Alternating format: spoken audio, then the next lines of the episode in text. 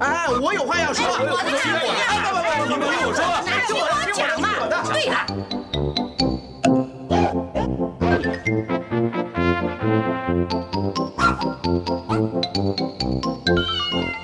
您有意见要发表吗？让我们一起进行大家谈。Thank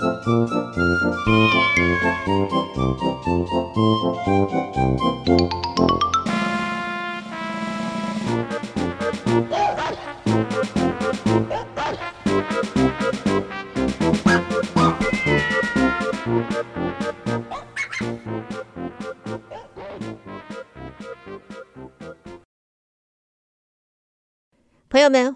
大家收听德州中文台，我是胡美健。在今天我们的大家谈，欢迎您和我以及我们的特别来宾一块儿共度。今天我们有一个很不一样的主题，要在接下来带给我们的听众朋友们。这是一个不光光让大家惊讶，事实上还会让你惊喜的内容。在今天接下来的时间当中，会和我们的特别来宾啊，我们的呃这个嘉宾一块儿带着朋友们。走一趟在未来的超导超级高速公路，这是未来的在运输方面，在我们的交通运输方面一个新的概念，而不光光只是纸上谈兵的概念。事实上，它是一个绝对可以实现的，成为我们生活中的一个常态。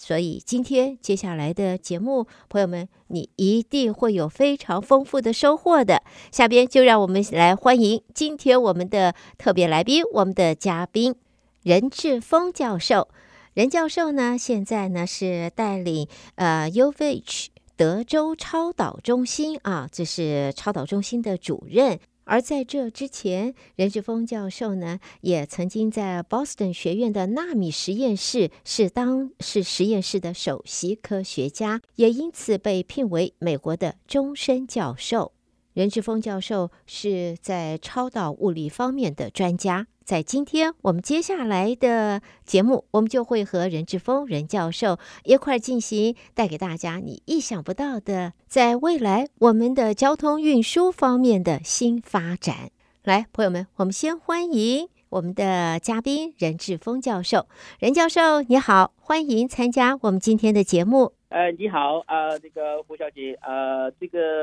呃，很高兴。有这样的机会跟你的听众讲，呃，讨论一下，呃，我们最近做的这个超级超导超级高速公路及能源系统。好的，朋友们，刚才听到了，呃，任志峰任教授就已经揭露了，我们今天要在接下来的节目当中，我们要讨论的是叫做超导超级高速公路。高速公路，我们天天都在开，超级高速公路。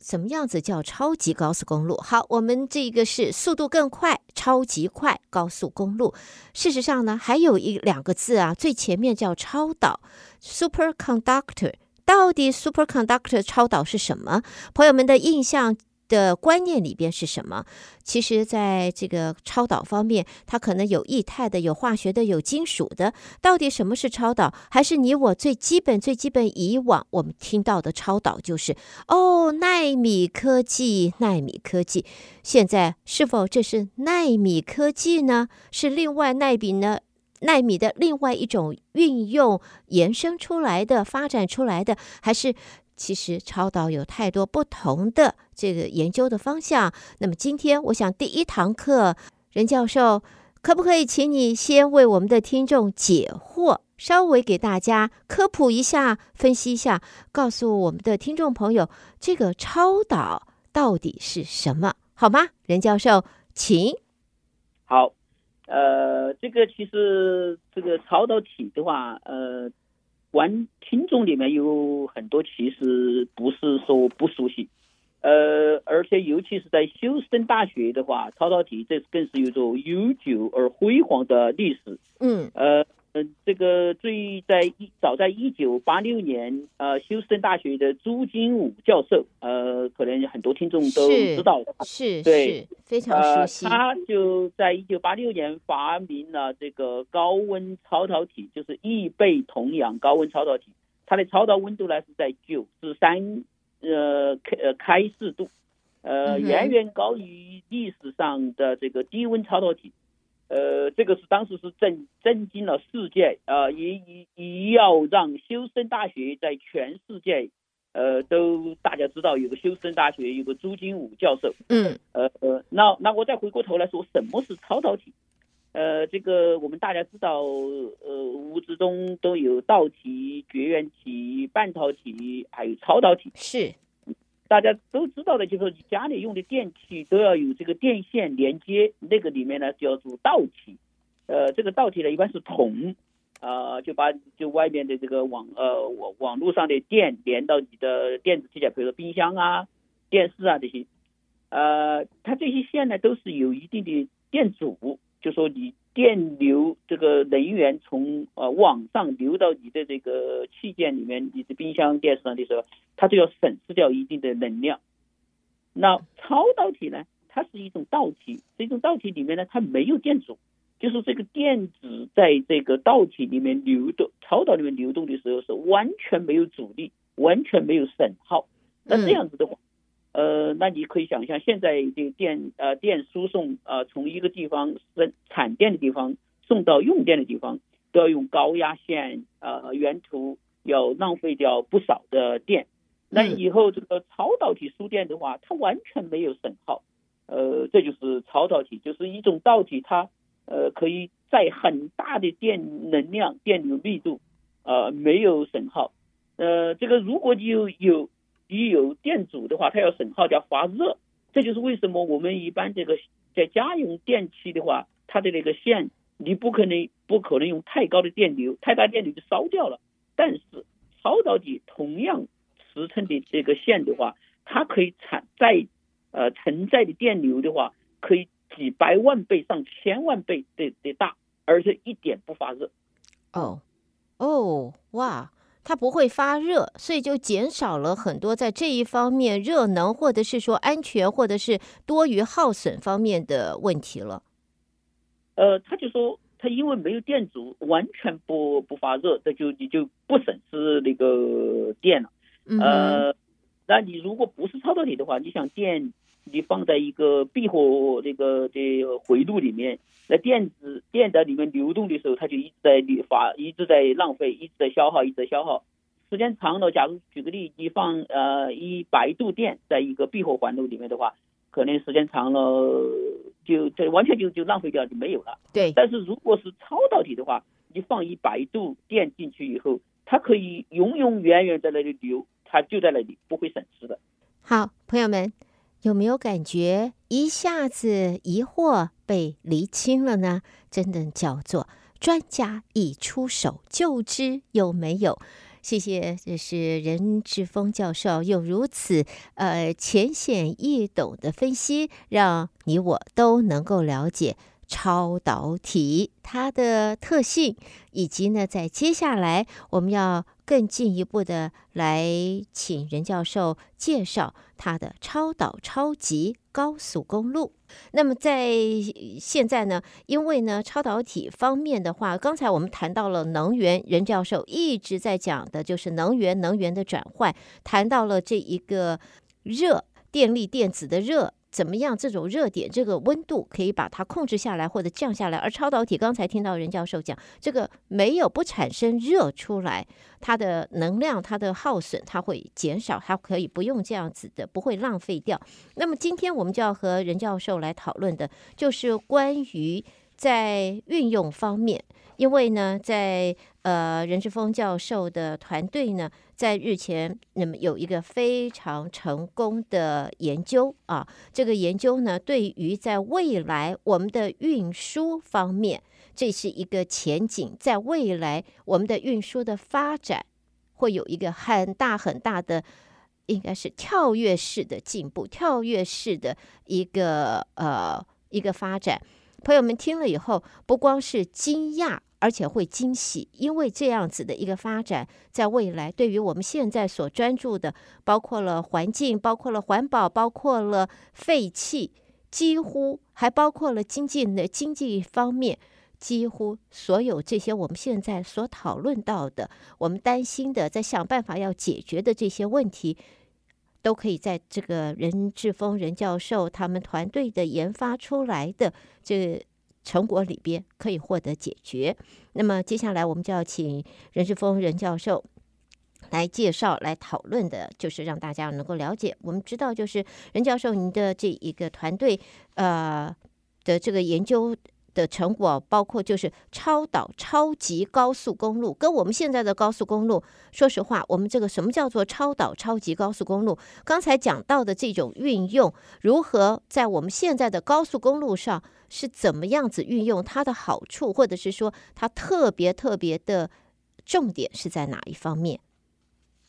好的，呃。那我首先就说，我简单的来开始把这个概念呃给大家呃讲一下。好，呃，现在的高速公路的话，它唯一的作用呢，就是呃我们开车开上去，呃，可以就是运人的 travel 和运货，就是这两个主要两个作用。嗯哼。呃，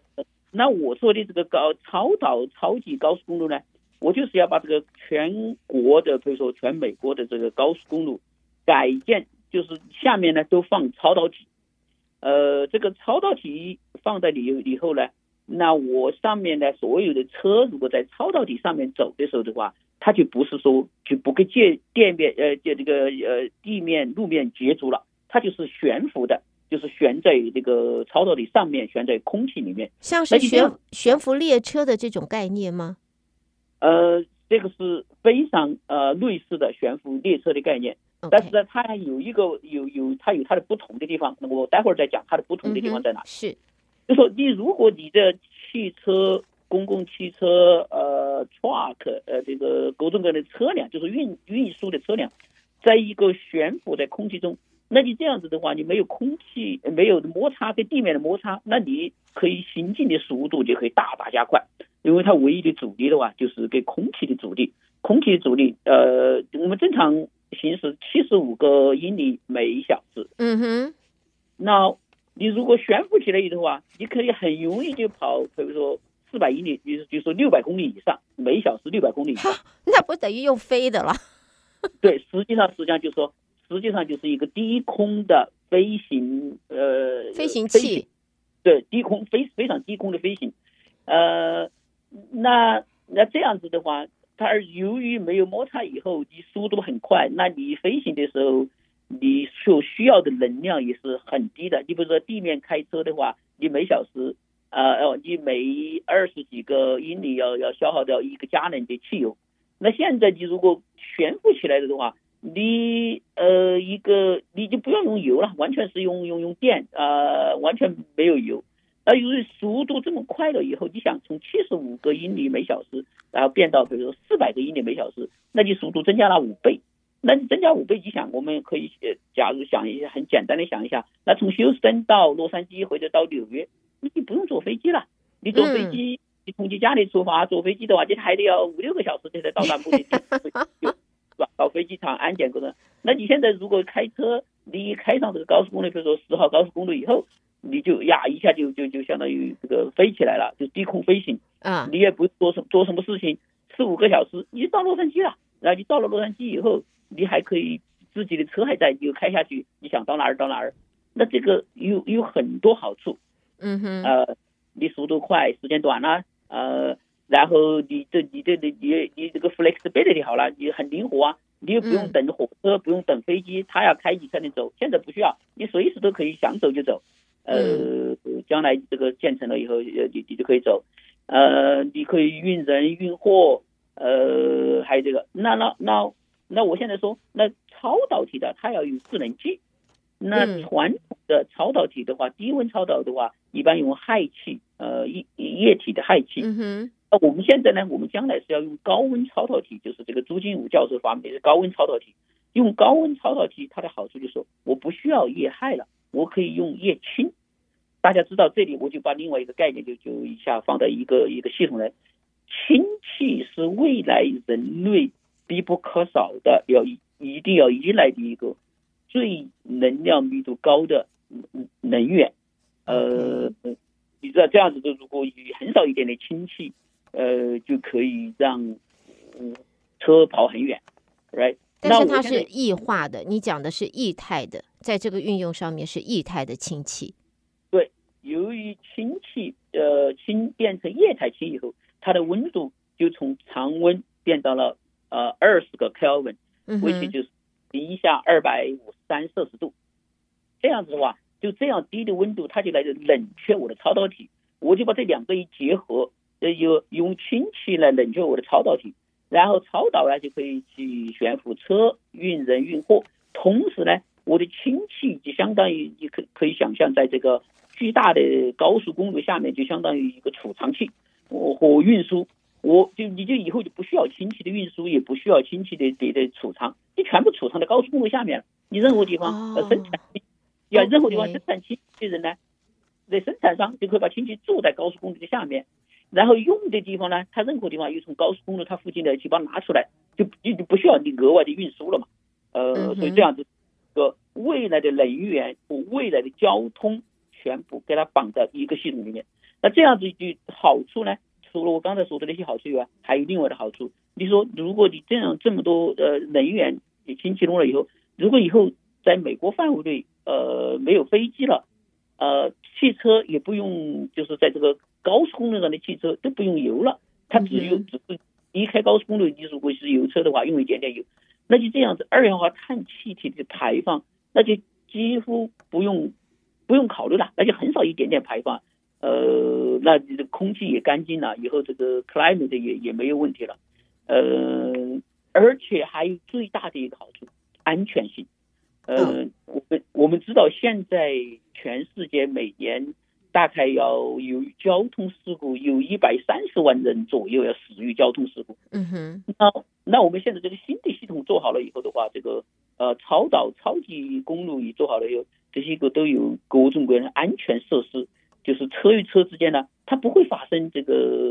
呃交通呃不会撞车，然后车呢也不可能离开轨道，不像前不久就比如说这火车，它要要出轨，出轨了是，对是，呃，那我现在这种系统呢，嗯，它也不可能出轨，由于超导的特殊性能，超导有个磁通钉扎和磁悬浮，就是这这样子的特殊性能，那它就是不出轨，也不跟前面也不跟后面的那个撞击。那你这个交通事故就大大降低，呃，这是所以它的好处实际上是有很多很多好处，各种各样的好处。好，朋友们在这儿是否听到了、了解到了一个很重要的分析，一个重要的清洁能源的一个来源啊？超导，而且它用的是液态氢，而氢这个液态氢还不用放在你的车子里头，是放在这我们讲的高速公路下面。车子呢，已经不能够叫车子了，我们叫做小型飞行器了。就跟我们在电影里边看到的这种新的，我们说未来科技，车子是在空中飞来飞去啊，在空中在半空中走。只是在以后这一个我们所谓的半空中走，它的这一总是还有层级吧，就跟我们现在一楼、二楼、三楼这个。空中有好高啊！你好多层级，要怎么样子规划这个道路？这可能在未来会要多一些考虑，多一些多一些思考。那么这真的是在这个技术是颠覆了我们未来的交通和能源的现在的布局啊，也减少了很多的成本。但是我想请任教授来谈一下，因为在这一个。这个超导超级高速公路啊，它的发展下面，刚才也讲了，从这边到加州或者到纽约，事实上连飞机都不用坐，开的车子可以在自己方便的时候出行，然后呢，你也可以省时间，省很多东西，又不会造成环境方面我们现在的担心的污染或者是温室效应等等。但是这一个考虑到现实的问题。航空公司很可能，我们在以后呢，这航空公司还要不要飞机呢？可能还是要，因为要跨洋嘛，最起码还要跨过什么印度洋、太平洋、大西洋。你要跨洋，你还是得要坐飞机。这个东西目前我们还没看到它可以从海面上过去吧？所以这航空公司在越洋方面可能还保有，但是 local 方面 domestic 方面很可能在未来也会有一个很大的影响改变。那么对于经济方面的效应，我不是说对整体经济，而是对这种大型的产业，像是航空公司，像是能呃石油业啊，这一个加油站，这一些会不会受到阻力呢？对于这一方面的疑问，任教授能不能呃稍微的谈一下呢？呃，这个在我先谈这个从来自别的工业的 sector 的这个有 potential 的阻力之前呢，我现在来呃讲一下这个车子它本身有些什么要求啊？呃，它等这些和和你刚才谈到这个，比如说低空飞行，呃，它这个呢，呃，在这一方面，那现在我们谈谈到车子。那我们也要设计这样一个系统以后的话，我们不能，当然不能把这个以后就说你要有特殊的车，你才能在这个路上去走，那这样肯定不行的。呃，那人们的接受接受能力、接受程度，呃，都不行。那我们呃这样子在设计的时候，我们就说，车跟现在的车完全没有两样。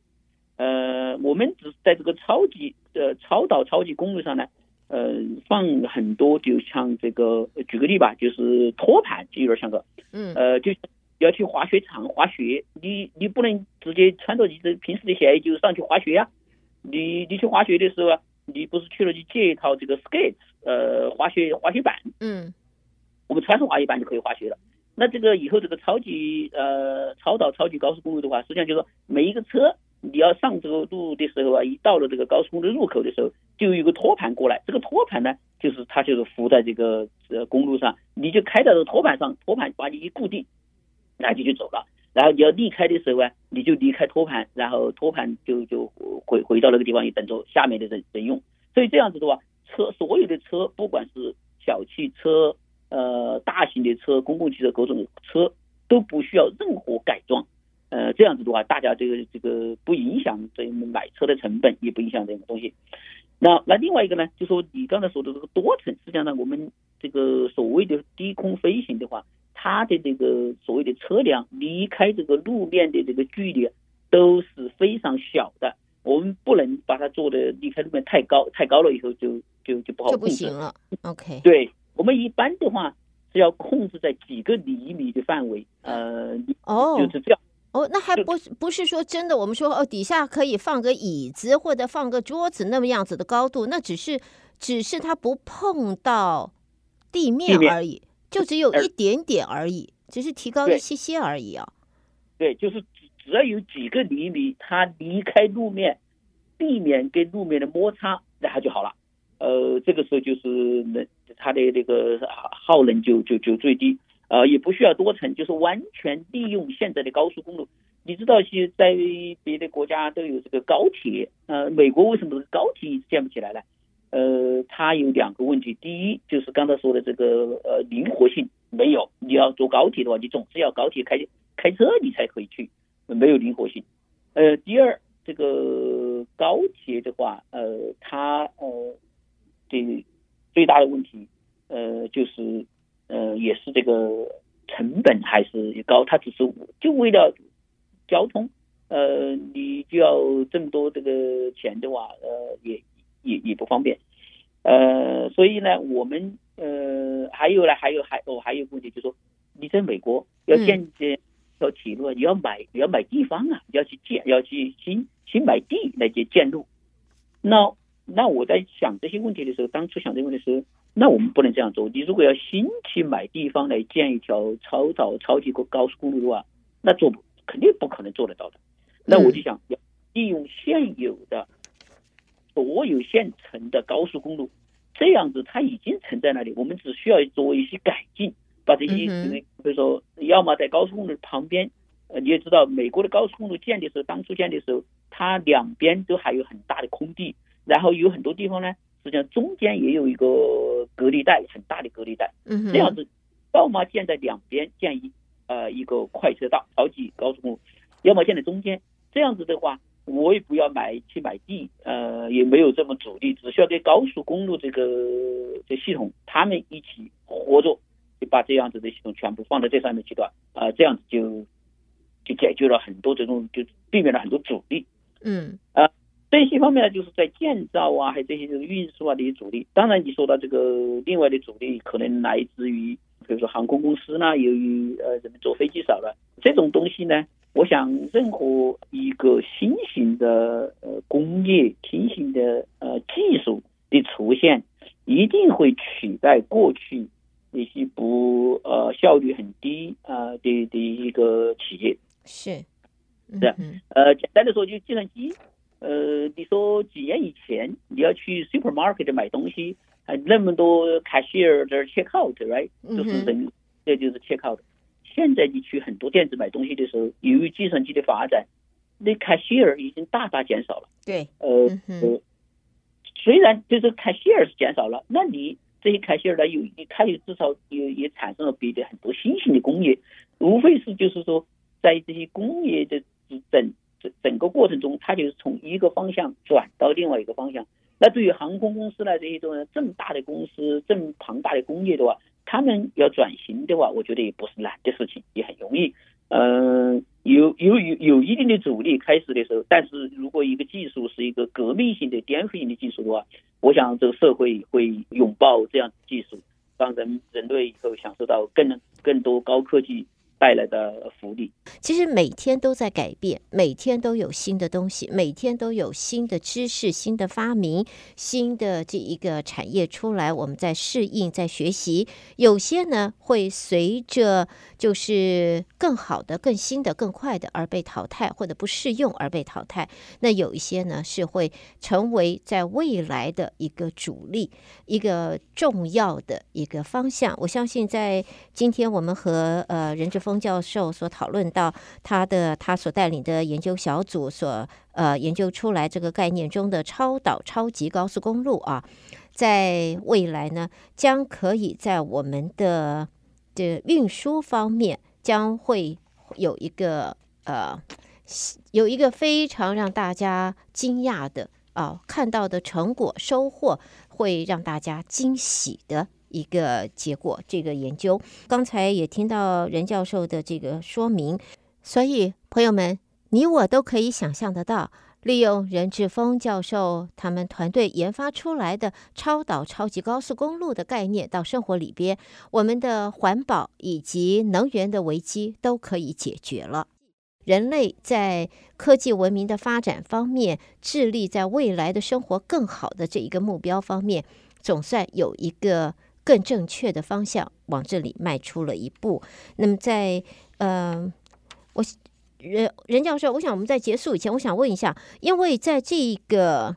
呃这种呃超级超导超级高速公路方面的话，我们是还是用在高速公路，就是我们讲的大大的道路上。那么像市区方面，还或者是 community 社区里边的小路的话。我们如果还是保有原来传统的道路，那这个车子，你您这个团队所研发和在做的研究，它可以变成就是我们有说语言有百灵果或者是 trilingual，它的呃这个这个车子在未来的研发方面可以适用于两种不同的道路情形吗？呃，你这是一个很好的问题。呃，前面我已经啊、呃、讲到这个，就是说。我们呃，要为人类呃这种大的宏观的这种设计的时候，你一定要考虑到这个成本、价格、方便性、呃实用性各种这些都要都要考虑进去。那我们我在